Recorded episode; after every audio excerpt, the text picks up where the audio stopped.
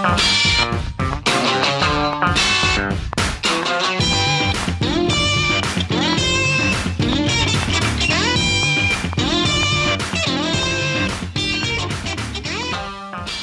I love seeing all those smiling faces in the panel here start grooving once we drop the intro music. Uh, our thanks to Peter Trulin for putting that music together again. Thank you so much, Pete. Um, if you don't know, when you hear that tune, it means you're in for a treat because it's time for another week of the Rec Poker podcast. I'm so excited to be here with the other members of the Wrecking Crew. If you don't know what Rec Poker is about, we're a very enthusiastic and uh, uh, serious group of amateurs. We love the game of poker. We love studying together. Uh, we love playing together. We celebrate together. We commiserate together. Uh, it's just something that we do each and every day. If you go to rec.poker, you can get a free account. All it takes is an email address and a smile to unlock the forums, the Discord server, the home games, uh, all the free strategy videos, all the stuff we do on YouTube. Uh, I just get excited talking about it, and I know the rest of the group here does too.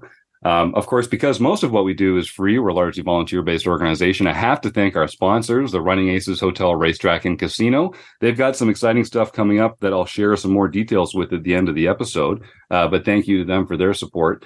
And uh, like I say, uh, our premium members are such a big part of what we do here. A lot of what we do is free, but we really appreciate the support of our premium members for $15 a month you can unlock all sorts of amazing groups, social events, obviously a ton of uh, premier training level uh, training material from other websites across the world, uh, the stuff that we produce here ourselves, discussion groups, study groups, book studies, you name it. Um, if you want to use the code Rec Poker, you can get your only your first month for only five bucks.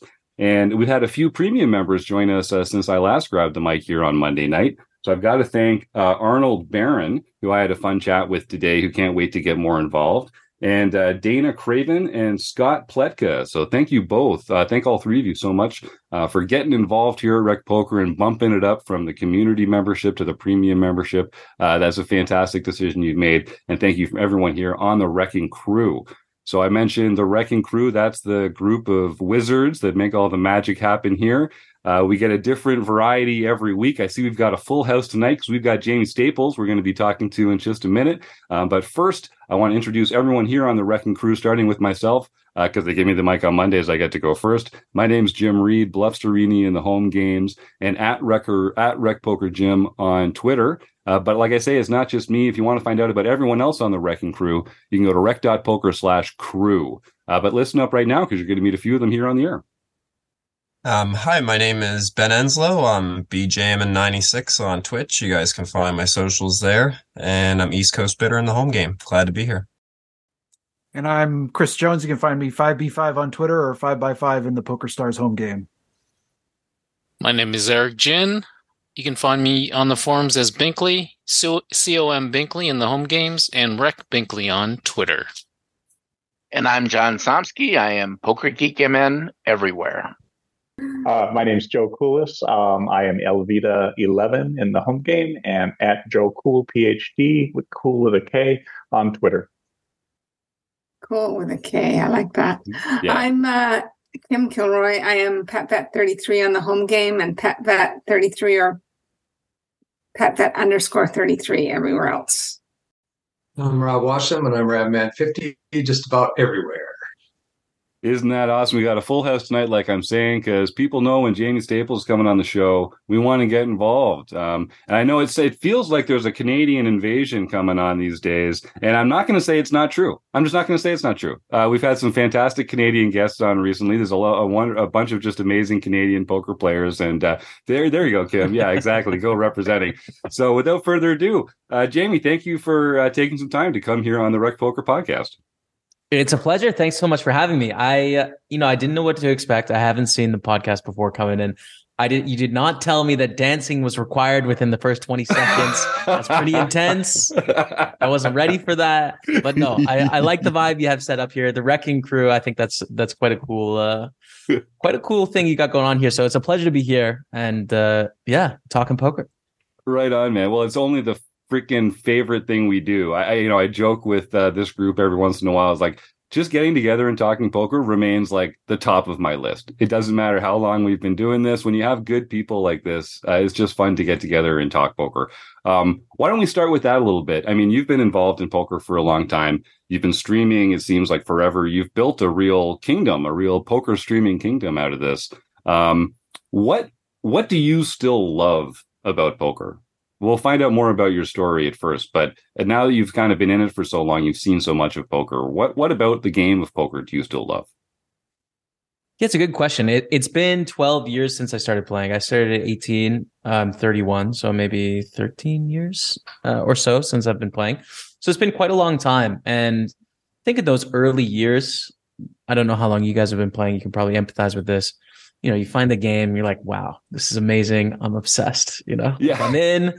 Like, all I'm doing is thinking poker, breathing poker, learning poker, right? Like, that's the experience in those early days. And then I think you know, when you get like eight, nine, ten years into the game, like it's not romantic anymore. It's not as sexy as it once was. It's not like you're waking up on a, on a Saturday and you're like, hmm, let's think about poker. You know, it becomes a more regular part of life uh, just because you've played a lot of hands. Um, so you know, the love of poker has shifted over time to where in the beginning it was just like this emotional drive. And now there's the appreciation of the beauty. I think probably the best part about the game of poker is the universal language of all of us, you know, the nine of us here, in what other game could we come together and talk about sort of a shared thing? And I don't know what your guys' backgrounds are, but when I played at my local casino or I stream on Twitch, you know, I'll talk to all sorts of people. I'll talk to young people. I'll talk to old people of legal age. I should clarify of legal age people, you know, 18 plus people about poker. Talk to old people, talk to people that are, uh, you know, that work typical jobs and people that are extremely successful, people that have different sort of uh, political uh, feelings, people that have different religious feelings, and we all come together and we play the same game, right? And so that's something that I have always loved about poker. It allowed me to interact with people I never would have had the chance to interact with when I was 18, 19 years old. Uh, in my hometown, meeting a ton of people. And still to this day, I think it's my favorite part that it just brings humanity together. I I love that about the game. So that's probably my favorite bit. Awesome. And so speaking about your hometowns, you grew up in Alberta, mm-hmm. um, which is actually where my dad was born as well. Uh, we've got a bunch of family out there. Um, it's a cool spot. I know there's some fun casinos out there too. Uh, they've got a WSOP circuit event going on right now in Calgary. I think that some of our members might be enjoying. Um, what was it like growing up in Alberta? Uh, is that where you got into poker? And sort of uh, tell us a little bit about what attracted you to the game in the first place. Yeah, so Lethbridge, Alberta is my hometown, uh, two hours south of Calgary. We do have a small card room. Um, I actually didn't go in there until I was maybe 19 or 20. So poker was something I saw on TV, sort of like everyone else. I maybe was 12 or 13 when I saw it on TV but I didn't get into the game at that point. You know, I spent maybe one Christmas like playing some play money. And then that, you know, that was it. My true passion growing up was golf. I wanted to be mm. Tiger Woods. That was mm. the goal. Uh, I realized right about 18 and right about when I hit legal drinking age that I wasn't going to be Tiger Woods. Uh, that was really tough to deal with. Um, but I found poker, right? And like 18, old, 18 year old me and i think the reasons why i wanted to become good at golf was not really about getting good at golf it was about you know making something of my life in some sense and poker offered that same sort of appeal right to an 18 year old person it was it was the money it was the fame it was vegas it was girls. It was like all these sexy images that are applied to poker were in front of my face on tv and i was like wow okay let's do that right? 18 year old jamie loved it. Um so I found the game there and sort of just like jumped in and started playing free rolls and started, um, you know, uh, learning with whatever sources I could find. Back then, I think it was, I remember Full Tilt Poker Academy, which like you would do these challenges and there'd be like little two minute strategy videos that came along with them. And so I'd do that and I'd learn through that. Uh, I think I bought a Daniel Negreanu book, like a small ball um, from the local chapters. That was one of my first books. So really just like kind of dove in. Um, and you know, was arrogant and thought I was good and wasn't very good. And uh, you know, I had no business playing, but I was living at home and it cost nothing. So basically it became my only source of income. So I quit my job and that was that. And then built it from there out of kind of stubbornness of like I told all of my friends that I'm some cool poker pro and like I can't fail at this because, right because then I'm a failure and I can't deal with that so I have to actually figure out how to get good at this game and uh I sort of figured it out. So that's the story. Cool. Uh, and you sure did. Um, what uh, what led to the idea of starting to stream? And was streaming like the first time that you sort of deci- thought about taking this professionally off the felt, if you know what I mean? Like a difference between being someone who makes their money by their poker winnings, as uh, as opposed to someone who makes their money from the world of poker, the production of poker, the game of poker, outside of actual winnings in the game. Kind of always knew that if I was going to dedicate a lot of my life to something, I wanted to participate beyond just the me part of it, you know, um, which I don't think anyone else has to do, but I always knew I wanted to be part of the industry of poker as well as a player. And so Twitch was a perfect time for me. I dropped out of school about a month before Twitch poker became a thing. Hmm. I was like, okay, I'm going to give poker a, a full time go here. School's sort of a holding pattern for me at this point. Like I know what I really want to spend time on. And then Twitch Poker popped up. And I had this thought of like, I want to participate in the industry. And, you know, so I saw a post on a poker forum and I signed up and I kind of knew like within my first hour or two of streaming that it was probably going to change my life. Um, mm. It was just like, this, I think I'm good at this. I think I like this. Other people seem to like it. You know, I got up to maybe 25 viewers within the first hour or two and then I also think that this is going to be worth something to to some companies probably. So uh, it was kind of that realization that I was like, okay. And then I I streamed a lot, you know, five six days a week, maybe fifty or sixty hours a week for that first year or so, and just kind of went for it. And we've got one question from the uh, YouTube. Or sorry, here, Chris, you unmuted. Please jump in. Oh, I was just going to jump in with that because it related to streaming. Uh, Troy uh, on YouTube is is wondering, um, do you find that uh, having sessions while streaming sort of improves your performance because you have to talk through your spots, or is there so much else going on that you got to think about, you know, your Twitch and your chat and your, your that you can't focus on the game as much? Does it to sort of help or hinder the your your level of sort of poker success? It's a good question. Thanks, Troy. Uh, I think it's both. And I'm curious if there's any other streamers that are streaming poker, if you have the same experience. It's like, uh, you know, reading a book out loud. You're going to pay a little bit more attention than if you're reading in your head. It's the same sort of thing, right? Um, what I find when I'm playing poker is that um, when I'm explaining spots that I'm playing, you can come up with lines of logic as to why you're doing what you're doing. But what it does saying it out loud is it makes it very apparent where you're not confident enough. You're like, wait a second, I had to fight to figure out why it is I'm doing that. I need to look into that. So that it's helpful from that perspective for me. But there is the other side, which is like you're taking a lot of mental energy and effort to take the brain and put it into words. And so that energy means you get tired faster. You know, like you can't play as many tables. It takes a little bit, like anytime I'm talking to the chat, is time I could be gathering reads on my opponents or I could be playing three more tables or something. So there's a trade off. I think the trade off's worth it. Usually it's worth trying. Um, pros and cons. Mm.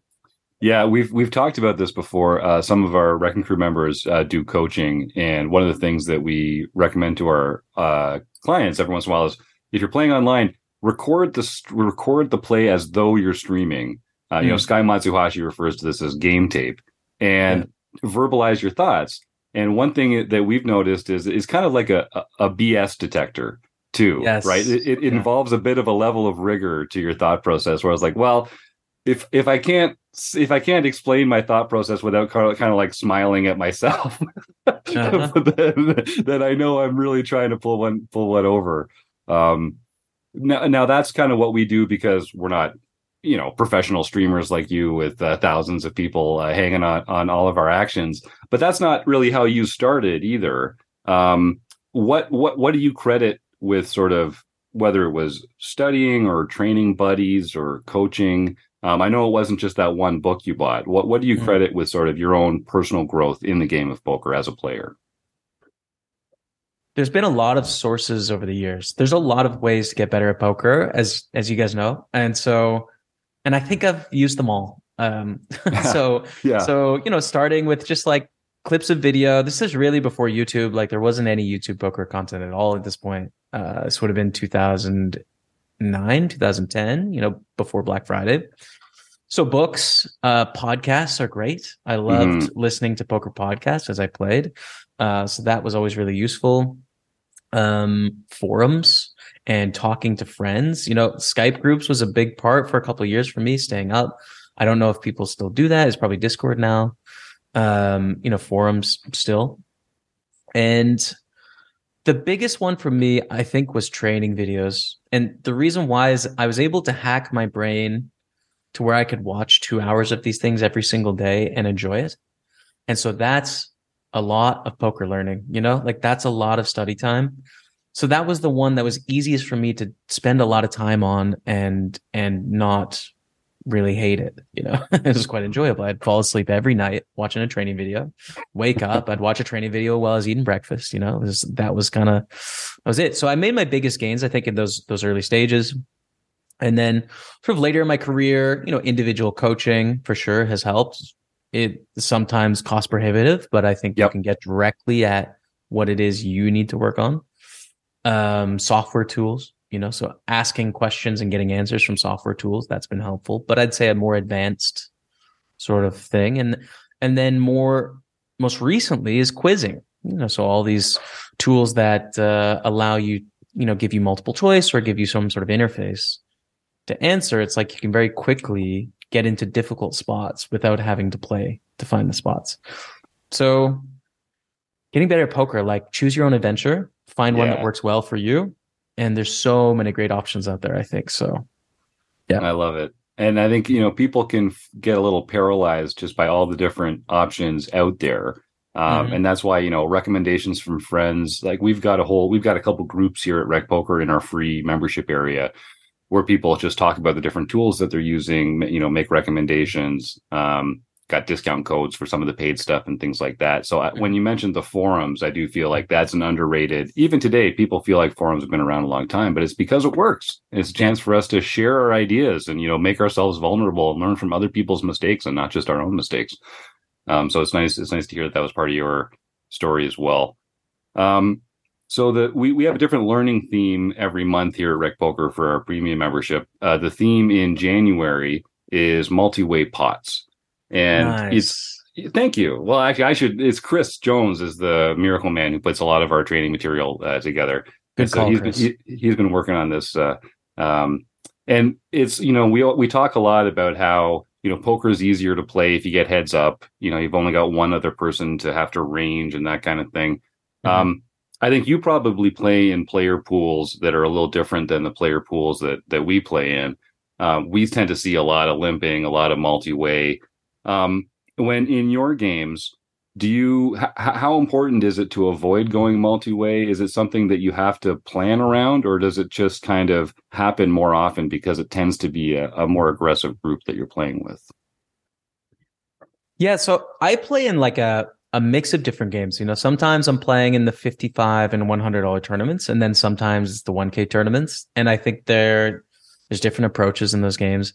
Mm. Uh, this, just this past week, I played a couple of days of live cash as well at Playground, mm. and that's a very oh, that's that's my know. favorite thing to do in the world. Uh, yeah. Live cash at Playground, that's a great combination. Good for you. I'm jealous. I'm so jealous. Damn we'll it, we'll meet at Playground. We will play. I guarantee it. It'll happen. Looking um, forward to um, that. So yeah, I think what you have in tournaments often, especially in the higher stakes tournaments where you're playing against good opponents, when you go multi way, the players are, are kind of aware of what's going on in these multi-way spots, what theoretically should be happening, you know, what the math says to do in these spots. So there's not so much of like, what do I think I can get my opponent to do? It's more like what what is fundamentally sound here? Mm-hmm. Uh, you know, unless you know something about your opponent where you could you could make a move on them. So what what is happening often is like in position is betting really small. We're seeing really small sizings in position. Um, not everyone knows this, but a lot of people know this. Not a lot of people know this at the smaller stakes, I'd say. Mm. So so that's what's happening in the one case. You know, you get three three ways to the flop, checks the button, button's betting 20%, you know, uh, and then it's going from there. I think that if you're in a real loose action game, if you're in a cash game at the casino, like that, that's not going to be the strategy you want to deploy for, with very specific hands. You know, um, I did pull it off. It you know last week I had a hand that was sort of okay, and we were five ways, and it was I think it was like a top pair with a bad kicker, and I had five players behind me. Um, but I bet something like 10 into 130, something super small, right? and the intention was to get some auto folds to fold their like one over card. Sure. Um, and then allow the third and the second pairs to continue and get my value later on in the hand, but thin the field. And it worked. I got two out of the five people to fold, you know, and I got value from worse hands. So you can be creative, right? But I, the one bet size I like in multi-way pots, I like the small bet. I think the small mm. bet does wonders. It's really good leverage. So that's always on my mind in multi-way pots. Well, I'm gonna. This isn't part of the script. The script, yeah, that's giving us a lot of credit. Uh, but the theme next month is actually bet sizing, specifically uh, c bet sizing on the flop.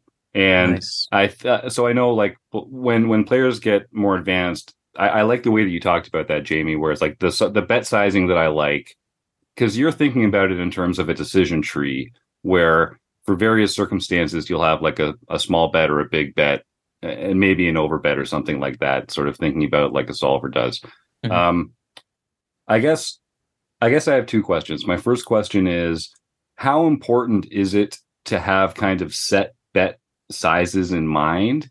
And and is it is it appropriate to just kind of like riff on that when when you're exploiting? And I guess I guess I don't want it to just be a straight up GTO or exploitative poker, but right. like is there something in there that you can speak to?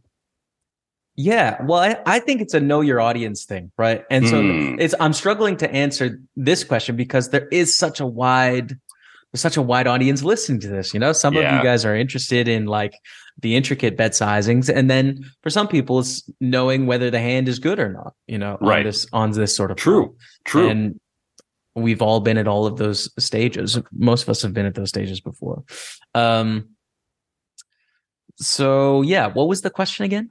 I guess just um, as you as you progress as a player, mm-hmm. um, is it important to think about sort of having a few like standard bet sizes that you oh, like yeah. to employ, or is it right. just like create as you go based on the strength of your hand and you know lick your finger and feel the wind and decide right. how to go from there? So my my thinking on it is, um, I think you can be a really successful poker player by feeling the wind, but it's rare right? It's really difficult and you need to have a lot of talent and you need to have a lot of experience and you're going to have a lot of hiccups along the way. But you you can just be a you know, intuition type player and have success in certain lineups. However, I think understanding fundamentals and understanding math uh in spots never makes you worse right? Mm. It it just is going to make you better. And because you don't have to follow these things that you learn and be like, "Oh, well that's all I'm going to do. That's how I'm going to play," right? You can understand the theoretics and the baseline. But then, you know, you're playing against someone that's a maniac and you know you're going to bluff catch, you know? Like it doesn't it doesn't matter what the solver says. It doesn't matter what you're supposed to do. You know that player, you're going to call, right? Um, but knowing where the line is for when you don't know about someone, you know, they're a blank slate. Well, playing solid is going to be the right approach. Um, so I think it's always helpful to learn fundamentals. For me, that's where I spend most of my time because poker is massive. It's so difficult. Mm-hmm. You know, it's such a huge game. Um, so I don't know nearly everything that I need to know. And the exploitation comes with experience. It comes with understanding human beings, the, the human condition, how people act in different situations.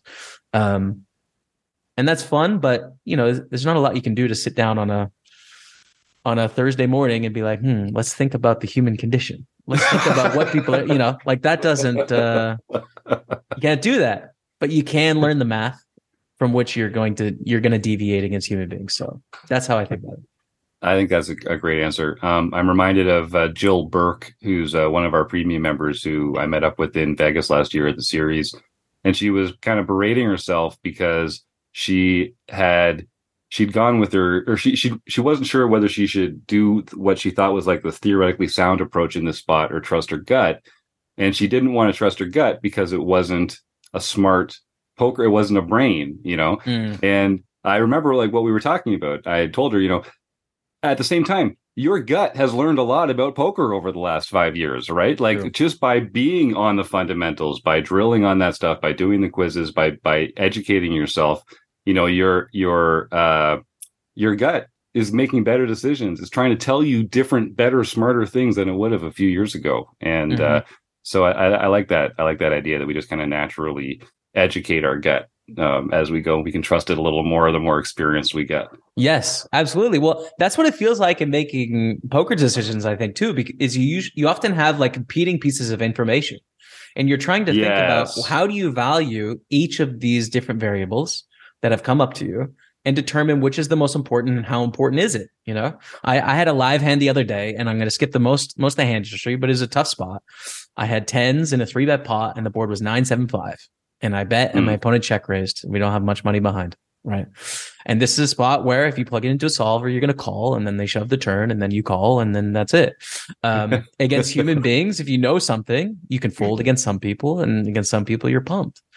Um, and I picked up something, just a tiny thing out of the corner of my eye, and it was just like, well, it was that move, right? But it was just just an ounce of it. Like, well, and to me, when I see well in a live game, it's like, well, what can I do? There's nothing I could have done with this hand. Well, you know, it's like excusing yourself for losing your stack because you made the decision you had to move.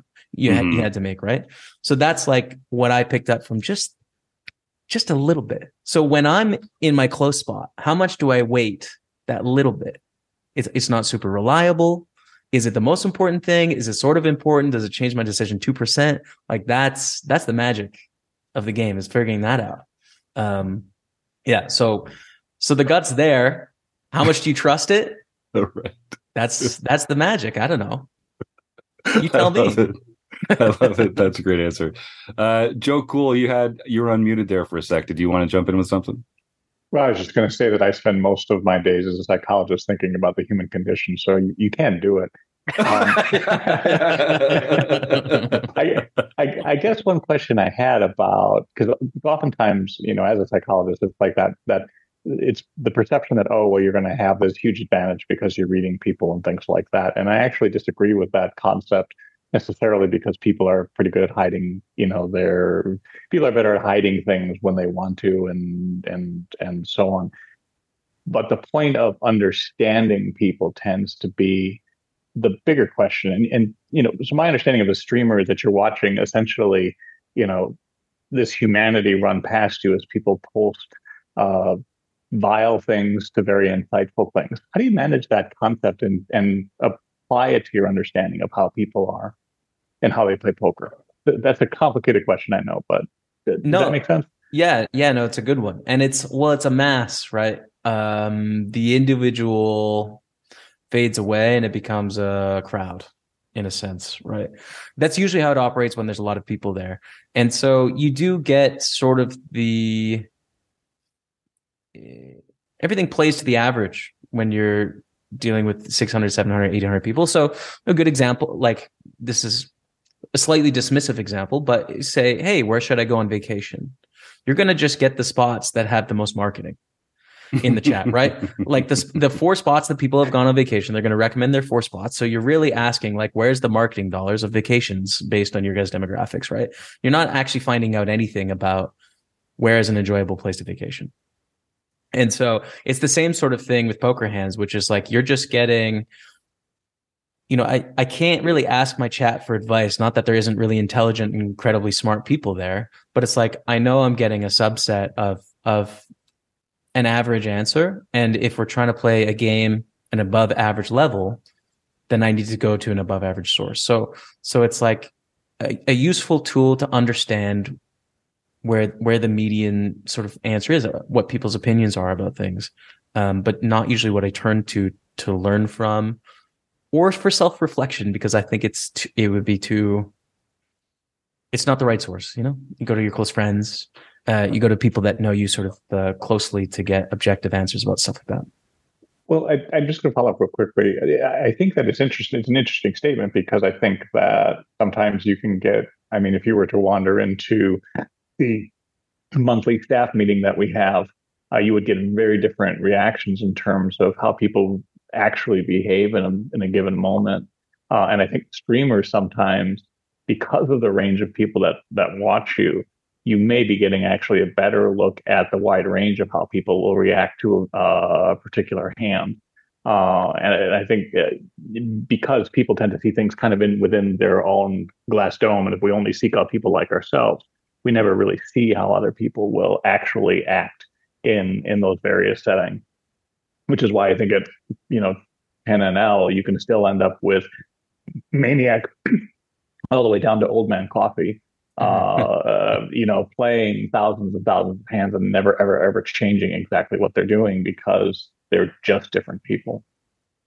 Absolutely. Yeah, you are getting both poles represented in that mm. in that mass, right? Like that and that comes through and it sticks a little bit harder because it's outlandish, you know, and we see that on social media every day, don't we? Sure. it's amplified, right? Like the the outlandish stuff because it's different. Um so you see that but then I think the math comes through as well, right? Which is like when people are kind of outlandish or different in some way, you can always default to this. Well, theoretically, we have kind of figured this out. So, um, and that's so there's pushback that way. It's hard for like people to shine that are finger in the wind because we can be like, no, look, you know, like, right? Um, that plays a factor too. But I I love the psychology, sociology, humanities sort of look at like streaming is is it's weird. It's a weird world, you know, to have like that much feedback from so many people at once. It's a new human phenomenon, I think.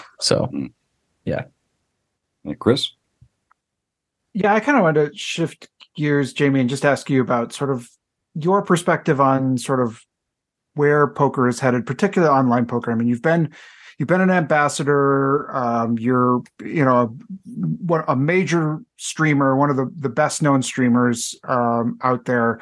Um, and we all know that there, you know, you mentioned some of these tools that people are training with, and some of them are getting better and better, and computing power is getting better and better. And we're hearing about cheating scandals at some of the highest levels. Um, and I'm kind of curious about where you think, particularly, uh, you know, you're talking to a recreational poker audience and people who just maybe want to go and they want to get better at the game and they want to play on Sunday or go play on a Tuesday night online and feel like they have a chance.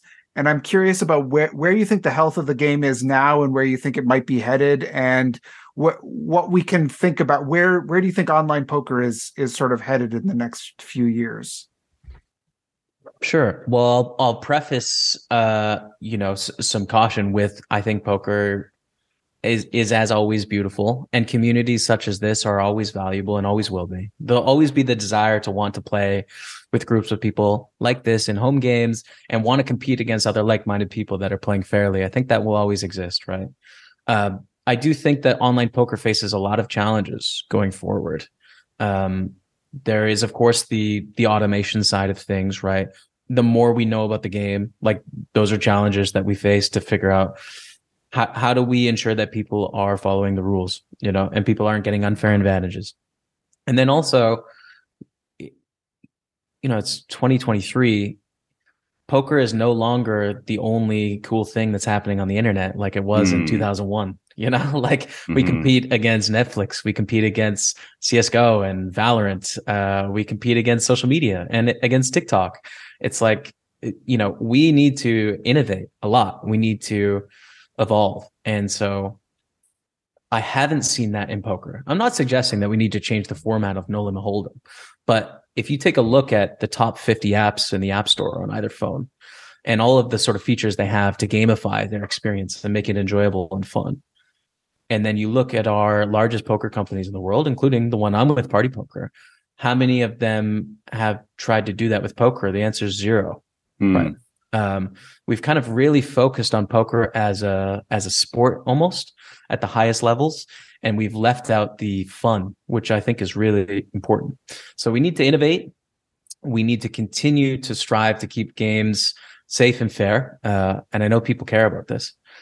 Um, and so the game is beautiful enough it'll exist into the future but it's an uphill battle into upwinds and we need strong leaders to push the game forward. So it's a mixed bag, you know. I, mm-hmm. some good and some bad news.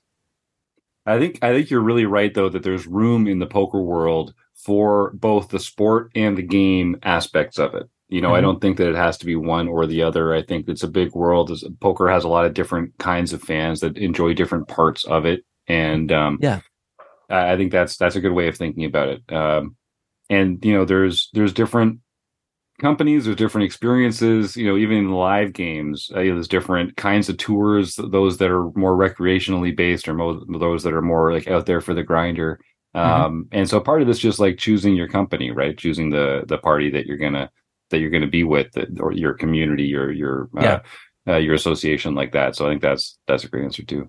I like that um, placement. The party, the the party poker party that, you, yeah, you're gonna choose. Right. I'm with party poker. We got to get it out there. Yeah, if, if I, I, was listening. I was listening earlier. if I can, uh, if I can use an example, I sometimes put on my stream. I, I, sure. I think we need to expand the definition of what success is in poker and why people play poker.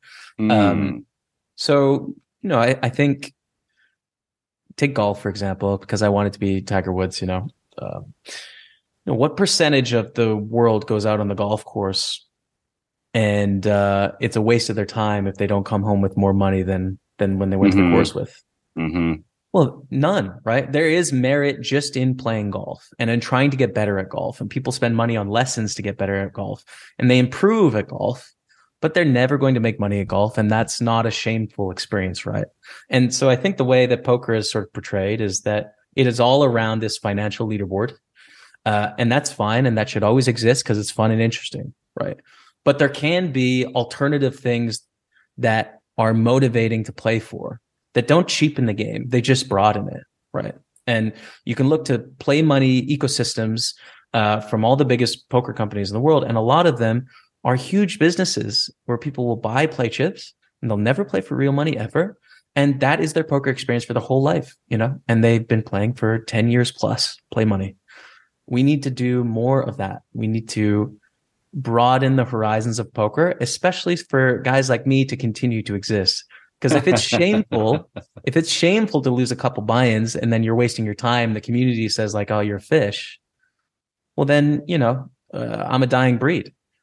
Um, but if we take ourselves seriously, of like, hey, you know, as long as you play within your limits and affordably, and you want to work hard towards something, and it costs you 500 bucks a year to do that, Mm-hmm. There shouldn't be, um, you know, shame attached to that, like there kind of is in some communities. So, broader perspective, I think, on what it is we're doing here and how valuable it is to play poker. Yeah, we I do talk about that from time to time. Is the difference between a bankroll and a budget? You know, no one has a, a, a movie theater bankroll. No, no one goes to the movies twice a month and then is upset later when there's less money in their account than there was at the beginning of the month because they went out and did this thing that they enjoy. Um, because it's it's something that we we get pleasure from, we get value from it.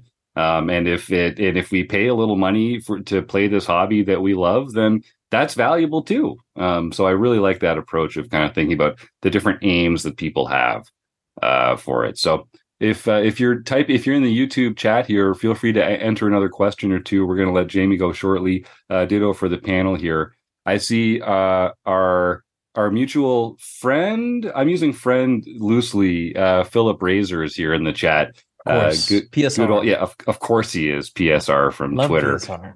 Yeah, he's a character. Um, he just wants us to know that he's here and we can officially start the show now. So, yeah, thanks, Phil. Appreciate that. Uh, we got uh, I like that you're talking about golf too, because I, I, also grew up with golf, and I think it's an excellent corollary for poker. Um, the mental game, you know, minimizing mistakes, all that, all that kind of stuff. You against the course. Um, there's a comment here from uh, Troy Chapman again, uh, coming in from Australia, saying that uh, the feedback loop for poker is almost infinitely long, whereas the feedback loop for golf is almost immediate. Mm-hmm. Um, which is which is a really good point.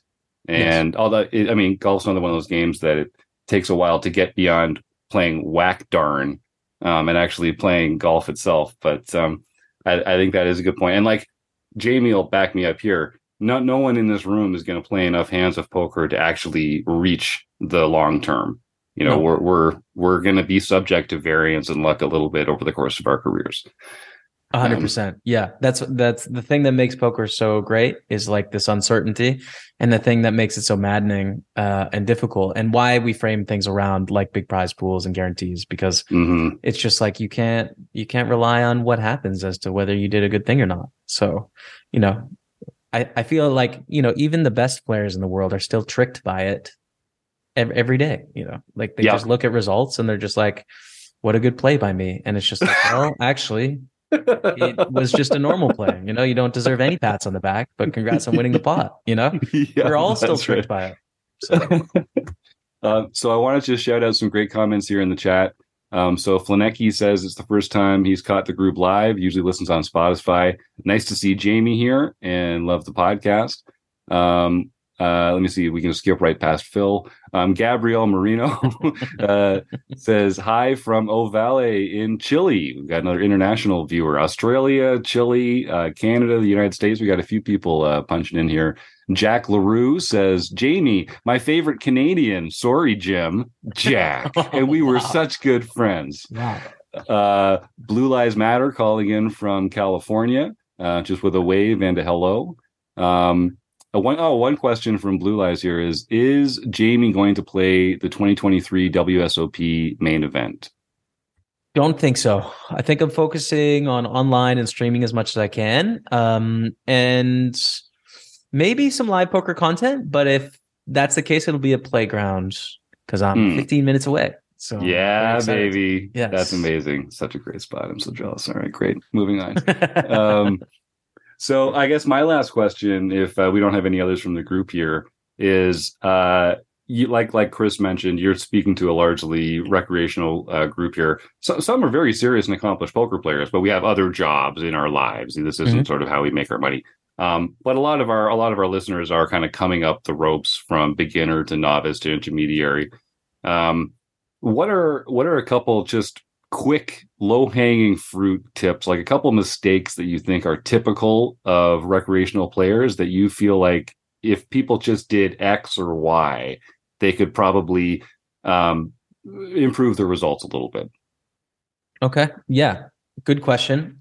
I would start with what's the most likely thing that's going to allow you to fail in poker? What's the mm. number one thing that i see and I think it's people being impatient, playing too mm. high too quickly, needing to get into the games where it's like for an exciting amount of money for your real life. And if you have right. a job where you make a decent amount of money, then you're playing pretty big and you're not winning there yet if you're new at poker. And so, so like I've been playing for 13 years. I see myself playing for the next 30. Uh, this is a game that's for a lifetime. You don't need to get to where it's exciting right now. And that's mostly where people fail. Too high too quickly, they fail. It gets too expensive and then they're out. They're not having fun anymore. I'm done. So be patient, I think is, is really important. Um, and then the second thing is like the biggest leak early, early days is playing too many hands. Yeah. It's just like it, poker is not quick. It's methodical, it's zen, it's slow, and sometimes you get to play eight or nine hands in an hour, but then sometimes you only get to play one or two if you were talking about a live experience. And that's just how the game works, you know, and you're the people in the game will call you a nit. The people sitting beside you and they'll razz you because they're feeling self conscious about how many hands they're playing. They don't like you playing so tight because they're not playing tight. They they don't want to play tight because they're there to play poker. But just you know, you don't got to play every hand. Uh, mm. You can talk a bunch and it'll sound like you're playing every hand. It just, you know, be patient. So um, I would say those are two like useful tips for beginner, intermediate, and uh, and it should help you in your your journey. Journey. That's awesome. Thanks, Jamie. Um, Stu Carriage says hi, Jamie from Halliburton. Um, you got some fans here in the Rec Poker uh, YouTube uh, group. No, no shock there. Um, so, Jamie, before we let you go, um, we're going to do our food bank uh, support drive contest here after after you go. So, folks, um, get ready to start typing the words food bank into the chat, and we'll do our little raffle for a prize later. Um, before we do that, Jamie, what's the what's the best way a for people to check you out and see your work and learn from what you're doing and have fun with you uh, as you perform and as you stream on Twitch, and then b uh, what's your preferred way for people to reach out and and say hi and and to thank you for what you're doing and that kind of thing? Cheers. Yeah. Well, thanks for having me on. This was a lot of fun. It was a pleasure hmm. to to uh, see all of you and talk and yes. talk poker. It's always fun. I'd be happy to come back anytime. You let me know. Oh, careful. Uh, we'll, we'll, we'll put the hook out there. We'll we'll reel you in, Jamie. Careful now. You're entering a world of pain, brother. Um, in terms of where people can watch me, it really depends how much time you want to spend watching poker because I'm I'm kind of everywhere. So if you have a lot of time, you can find me on Twitch, and I do eight or nine hour streams. So you can pop in. I'm live. We're playing poker. We can talk. You know, it's a four minute delay, so I'm playing four minutes in the past. But you ask a question in chat, I'll see it. I can respond. So we can talk about poker, talk about whatever. It's a really chill spot. If you have a little bit less time in in your life and you're a little bit more busy, you can always check me out on YouTube or Facebook. Uh, YouTube, couple videos a week. Facebook, content every single day. Um, so I'm active there. And then if you have a very short amount of time, like one minute bursts, you basically only get to play poker on the toilet or something. you can go to Instagram, uh, Instagram or Facebook verticals or YouTube verticals. I have a bunch of like 30, 40 second highlight clips. So basically you decide how much poker you want in your life and then come to me. That's it. Poker staples everywhere. Yeah, poker staples. That was that's the magic word. So whether it's uh, over at Twitch or uh, on Facebook, uh, you can have access to the one and only Jamie Staples behind the scenes, in person, um, working his magic there. Uh, all right. Well, uh, again, just some very complimentary comments from the YouTube chat here. Obviously, you've made an impression on our listeners, and I just wanted to say thanks again, Jamie. And we are definitely going to be pulling you in here for another talk one of these days. And uh, there's also a rumor. I don't want to. I'm not going to announce anything official, but there's a rumor that we might be doing a rec poker road trip up to oh. Playground sometime this spring. Whoa. And if we do, uh, you'll get you'll get the first call, you can uh, go show us some some cool stuff to do there. And uh, I'd love to get together in person and buy you a beer or something fun um, in one of my favorite cities of the world. So we got. We're gonna have to play some to. poker. I think. I think we if might have coming, to. We might have to play some poker at Playground. That might be fun. yes, sir. Um, I love it. It was a pleasure, guys. Thank you. It was a lot of fun, and I'm serious. Hit me up. I mean, I can I can chat poker for 20 minutes every once in a while. I'm in. I'll be back. All right. I'll We're going to bring him back for a forums edition. We'll talk some strategy one of these days real soon. All right. Thank you again, Awesome. Jamie. Um, See you guys. are the man. Have a great week. Bye. All right. So I see we've started to get some people typing food bank into the chat. Um, why don't we uh, why don't we start uh, should we start with that? Chris, do you want do you have your magical die ready to go? Has it been has it been like I'm, I'm not and ready to label Has them magical, but I have two dice it- that I can roll. I need it to get like measured on in some sort of spectrometer or something where we can like make sure that there's no heavy sides or anything. If we see a six tonight, I'm gonna I'm gonna get Poppy on the phone. Six is the new one. Yeah, it Six is. is the new one. Okay. It's, it's, it's extremes. we we only live in extremes here. So we only have five people there who have typed in the word food bank. so I believe Nope, nope, six. Nope, there's Uh, not. Oh, Phil Phil ruined it. Phil, Phil ruins ruined everything. everything. He ruined All right, so let's let's let's start with the uh, with the draw. So, um, looking in it here, um, I see Jim Gibson first, uh, Flinecki, Stu, Arnold, Jack, and uh, Phil. Is that what you Phil, see as well, yeah. Chris? Yeah, That's what I see. So we're really we, we really are hoping against a six then. Yeah. yeah, that's right. That's right. Oh, we wait, got a wait, wait, Wait, we got a seventh. Wait, wait, wait, We got wait, Mary- wait, Mary wait. McCune. Oh, It was, Yeah, it was, hold it was like I was I was gearing up here. Oh, he was ready. He was ready. Uh, So do you have all right, an well, eight sided or what are we doing here? I have a What's the- six and a ten. So what what we just uh re-roll if we get an eight through zero? I think Yep. that's the best way. I think Okay. that's the best way. All right. All right. Let's see. Am I Let's- rolling? Am I rolling? let's We're do cutting it. off. Yeah, All man, I wanna we're see. Okay, it's an eight, so I'm re-rolling. Reroll. Uh it's a seven. We have seven, right? Oh, seven. Yeah, Seven. that's that's Mary. Okay, right. congratulations. So Mary McCune, um, Mary is actually already a premium member here at Rec Poker. Um, so the the one free uh, month, the the one free prize that they could have gotten would be a Troy get in there just to just to mess with us at the end, Troy Chapman. Uh, I was already cut off at that point. Yeah, sorry, Troy. um, so, uh, Mary, you've won instead either a $15 coaching credit uh, that you can apply to any of the amazing uh, material that happens in the Rec Poker shop. Um, or you can use it as to take your seat in our deep dive seminar, play along seminar with Chris Jones and Dario Carney every month. Uh, but Mary, what really matters is that you just send me an email, jim at rec.poker, and uh, I'll figure out with you the best way to to claim that prize. And I know you know that email because I was just talking with Mary earlier today. Um, well, a fantastic uh, new premium member here at Rec Poker who's been really getting a lot out of the the book study and some of the stuff like that. And I'll just ask, also add while this is all going on in the chat, uh, Jim Gibson Gibber has uh, put a stakeout claim that he's going to oh. come to. Canada if there's a road trip. So here we yeah. go. Yeah. I love that, Jim. You would fit in, man. You would have a great time up here at Playground, and, and it would be nice to get the real Jim north of the border finally. You know, because uh, they're putting up with me up here, Jim Light. We need some. We need some Gibber uh, north of the forty fourth. um. All right. So, uh, yeah. So Phil's been bamboozled again. Excellent. We did that on purpose, Phil. Um, and yeah, so let's see. Oh, thanks, Troy. That's some really nice comments in here. The deep dive is a bargain. Yeah, the deep dive play along seminar is probably the the thing that that we're most proud of here at uh, at Rec Poker. This is Chris's monthly seminar on the theme of the month. Um, it's a great opportunity to play with some premium members. Uh, your cards are exposed. Chris kind of puts some notes together based on that. He and Daro Carney get together off the felt and uh, put it through a solver do some fun uh, analysis, and then you get your own play uh, analyzed by Chris Jones and Daryl Carney. So how could that how could that be uh, how could it be better than that?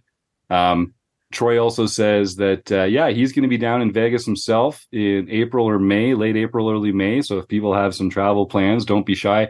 There's a forum uh, here that Kim Kilroy is uh, in charge of called the Poker Travel and Adventures Forum.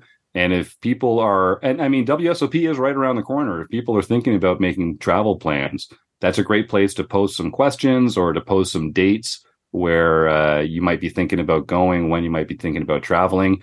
I know we've used that in the past to make roommate arrangements with other Rec Poker members. Like I know those hotel rooms in Vegas aren't particularly cheap from the end of May till mid July. So uh, maybe you can find someone else who's got two queens and you can uh, uh, buddy up for a few days and save some save some bucks. That would be nice. Um, yeah, Phil. Phil says he'd come up to Canada too, but the last time he was there, there was an incident. I told you we weren't going to talk about that on the air, Phil. God. Okay, yeah, you'll have to you'll have to follow us on Twitter if you want to get more Phil Razor content in your uh, in your timeline. Uh, all right. Well, that's the draw. Uh, we've got some exciting stuff coming up. I do want to talk about some cool stuff that we're doing with Running Aces um, coming up as well. But first, uh, John Somsky, why don't you take us through some local, some recent uh, home game results, and we can uh, celebrate some victories here. Well, we had our first No Limit Hold'em Championship game this week, and Oki thirty seven ninety one ah, nice. won the their very first event ever with Rec Poker, and they chose a good one. They did. Nicely done. I don't know who that is, but I'm not going to dox them on the show. But congratulations, Oki. Then uh, M. Babker, Michael Babker, got his first nightly victory for the year. East Coast bidder Ben Enslow got his first nightly victory for the year. John nice. Lutzy, John Lutzy got his first nightly victory.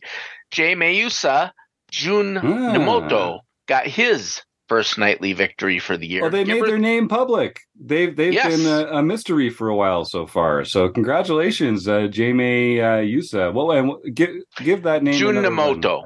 Okay, congratulations. Junamoto. Congratulations. That's fantastic. Uh, Giver three Jim Gibson, the real Jim, yep. Yep. got his first nightly victory, and almost everyone gets our first nightly victory because we're still in January here. um, K Poker Wannabe, Ron Payton got his first daily mixed practice victory nice. for the year. Kelly S. 1962 20 got her first international victory for year. Congrats, Kelly. Jay Sedum, Jeff S. got his first international victory for the year. And Bagman 730 23 got his or her very first rec poker victory ever for the LPP event. So ah. he or her can contact Jim at Rectop Poker for his free month at Learn Pro Poker. Yeah, you're going to love it. There's so many great uh, videos there, one to one access with Ryan the Plant. Uh, it's a fantastic uh, offering over at Learn Pro Poker. So, yeah, if you win the Sunday night, they're free to enter, folks. We run this tournament every Sunday night. It's free to enter. The winner gets a free month at Learn Pro Poker. So go go check that out. And uh, hey, what John? What was the night that Oki won again? What, do you remember what uh, night that was? That was last night. Oh, Oki, J- January fourth. January 4th. Okay, I think I was actually at their table. Um, I don't remember. Anyway, okay. Well, congratulations to Oki and uh, everyone else who rounds out the the winner circle there. That's fantastic. Some uh, nice to see some people earning some pins. I'm gonna be I'm gonna be busy at the post office a little later. Got a few people uh, ordering their pins too. They said I've won enough of these pins. You are mailing me these pins, sir. Uh, so yeah, if anyone else wants to, we just ask that you cover the shipping and handling. If you go to rec.poker slash shop, you can see a spot for pins and patches and other fun stuff like that. You can't buy the pins because the pins can only be earned. Uh, but if you have earned any pins through your victories, then uh, go check out that page in the shop. Just cover the shipping and handling, and I'll, uh, I'll toddle on down to the post office and get that in the mail to you. And if you live close to Cobourg, Ontario, I'll just meet up for a coffee or something nearby. But no one lives close to Cobourg, Ontario. just... Or or you'll bring them on one of the road trips. Maybe that. that yes, like come that's to one a good point. Trips. Yeah, I will. I will bring him to the road trip. So if we do end up doing this uh, springtime trip to playground, that would be a good one too. Well, you know, it, has been a while since we've talked about the rules surrounding these pins. So oh, yeah, last year we had 546 tournaments in which oh you could God. win a pin. That's that's, that's just so impressive, John. When we consider that when you started this, there were 12, 12 yes. annual tournaments. 12. Yes. I signed up for 12, got suckered into 546. He, that's a so, true story, folks. He signed up for 12 when he took on this job as the head of the home game uh, league here. It was 12 tournaments. Okay, all right, I'll stop harping on that. But okay, we're so, so grateful that you're here, John. Thank you. anyway, if you win one of the tournaments, you get a bronze pin, and you can win one for each series. So you could win up to three bronze pins in a year one for the No Limit Hold'em series, one for the Mixed Game series, and one for the Daily series. The Daily series has lots of different tournaments, but you can still only win one bronze pin per year. Then we have our silver pins, and you can win one pin of each type. So if you win a tournament of champions for the uh, any of the series, you can win one of those. There are mul- there are twelve daily series tournament of champions each year, but you can still only win one silver pin for that. And then of course we are we have a few other tournaments where you can win a pin as well. But so once you rack up a few of these, then you contact Jim. You have to pay the postage and handling, but you can get your pins and then put them on your hats and you can wear them. And none of my pins have any asterisks associated with them. So uh, go ahead and play with this. It's a lot of fun. it is. It is a lot of fun, and I know uh, uh, John, who's a programmer by nature, um, has a lot of. He's tracking a lot of the stats and like who's earned what and other stuff like that behind the scenes. So truly, my hat goes off to you, John, uh, for all the work that you're doing putting this together. And um, I know you've got some exciting plans to share some of that data with people uh, later on this year as well. So so that'll be fun. Um, but yeah, get go, come get your pins. I see when I when I do go on the rec poker road trips, um, I see people with the with the pins uh, representing on the hat or on their uh, sweatshirt or something like that. It, it just put, puts a smile on my face. It's great to see people out there repping the brand and uh, and showing the pride in their victory. I mean, there are no soft seats left in these home games. I mean, the the Saturday morning international series, it's a smaller field. So that's that's a, if you if you if you're desperate for a pin, that's probably your best bet. Get in there on Saturday morning or Saturday afternoon. I'm always I'm always desperate for a pin, Jim. well, you're always in that Saturday morning, Ben. So. Now the real key is to get into one of these tournaments where the Poker Stars has shuts it down and there's only like two of you in it, right? That's and that's, that's the that's, my, that's the Jim Reed special. That's my trick. Two of my pins have asterisks, um, and and I I wear them proudly. Darn it! but yeah, that is the real trick. If you can get in there on the g- game selection. I mean, we game talk about this all the time. You're right. Good it's point. an important Good part point. of your poker success. Game selection. You got to chase those asterisks. Um, all right. Uh, well, we've got some fun stuff coming up. I don't want to tease any details yet because we've we've got a planning meeting tonight. We've got to go over some uh, details and see how everything's going to fit together. But starting in February, we've got some cool stuff coming. Um, some changes to uh, the schedule, adding a couple new events. Um, we're going to be putting a little more of an emphasis on uh, uh, bringing people along on their poker journey. I think over the years, as the Wrecking Crew has kind of gotten more advanced ourselves, we've started talking more as though we're speaking to uh, more accomplished players. And I think we're going to take an emphasis of kind of um, remembering that a lot of people maybe don't know what all this terminology is and uh, that don't, you know, really have time in their game for looking at solvers and that kind of thing. So I think there'll be a bit of a point of emphasis going forward on welcoming uh, more beginner and intermediate players into our conversations, which I'm excited for. We've got some cool tools and features to work on that. Um, is there anything that the group here wants to mention to our listeners before we round out the show? I think we've got uh, a brand spanking new year ahead of us. I can't believe it's already January 9th at the times this is recording. If uh, if folks are listening at home, I encourage you to come on down on Monday night, 7:30 Eastern on YouTube. We record the show every week, and uh, it's a lot of fun. You can uh, enter your questions into the chat. You can um, win a prize just for showing up. Uh, maybe we'll, you know, Jamie Staples might say your name on the air or something cool like that. You never know what'll happen. Uh, Jack LaRue types into the chat here and says the international are a small field but a tougher game. I believe that because that's like we got some diehards in there. There's not a lot of like casual players jumping into that Saturday morning game, so that makes a lot of sense. Well, I, I think it, it is definitely a tougher field because I rarely ever play it. It's such a classic John Sofsky line. um, all right, was there anything else that uh, that we should mention to our listeners before we close this baby out? Doesn't look like it. All right. Well, then, um, I really want to thank everyone who is typing away in the YouTube chat. This is just so much more fun when people join here. So, Troy, uh, Blue, Jack, Martha, uh, Gabrielle calling in from Chile. That's so cool. Um, Phil, uh, Flinecki, thanks for joining us this week. Flinecki, Stu. Um, I'm going to give Somsky a shout out just because he did technically type into the chat. Uh, let me see. Arnold, welcome, man. It was great chatting with you today. Thanks for joining us. Uh, the real Jim Gibson.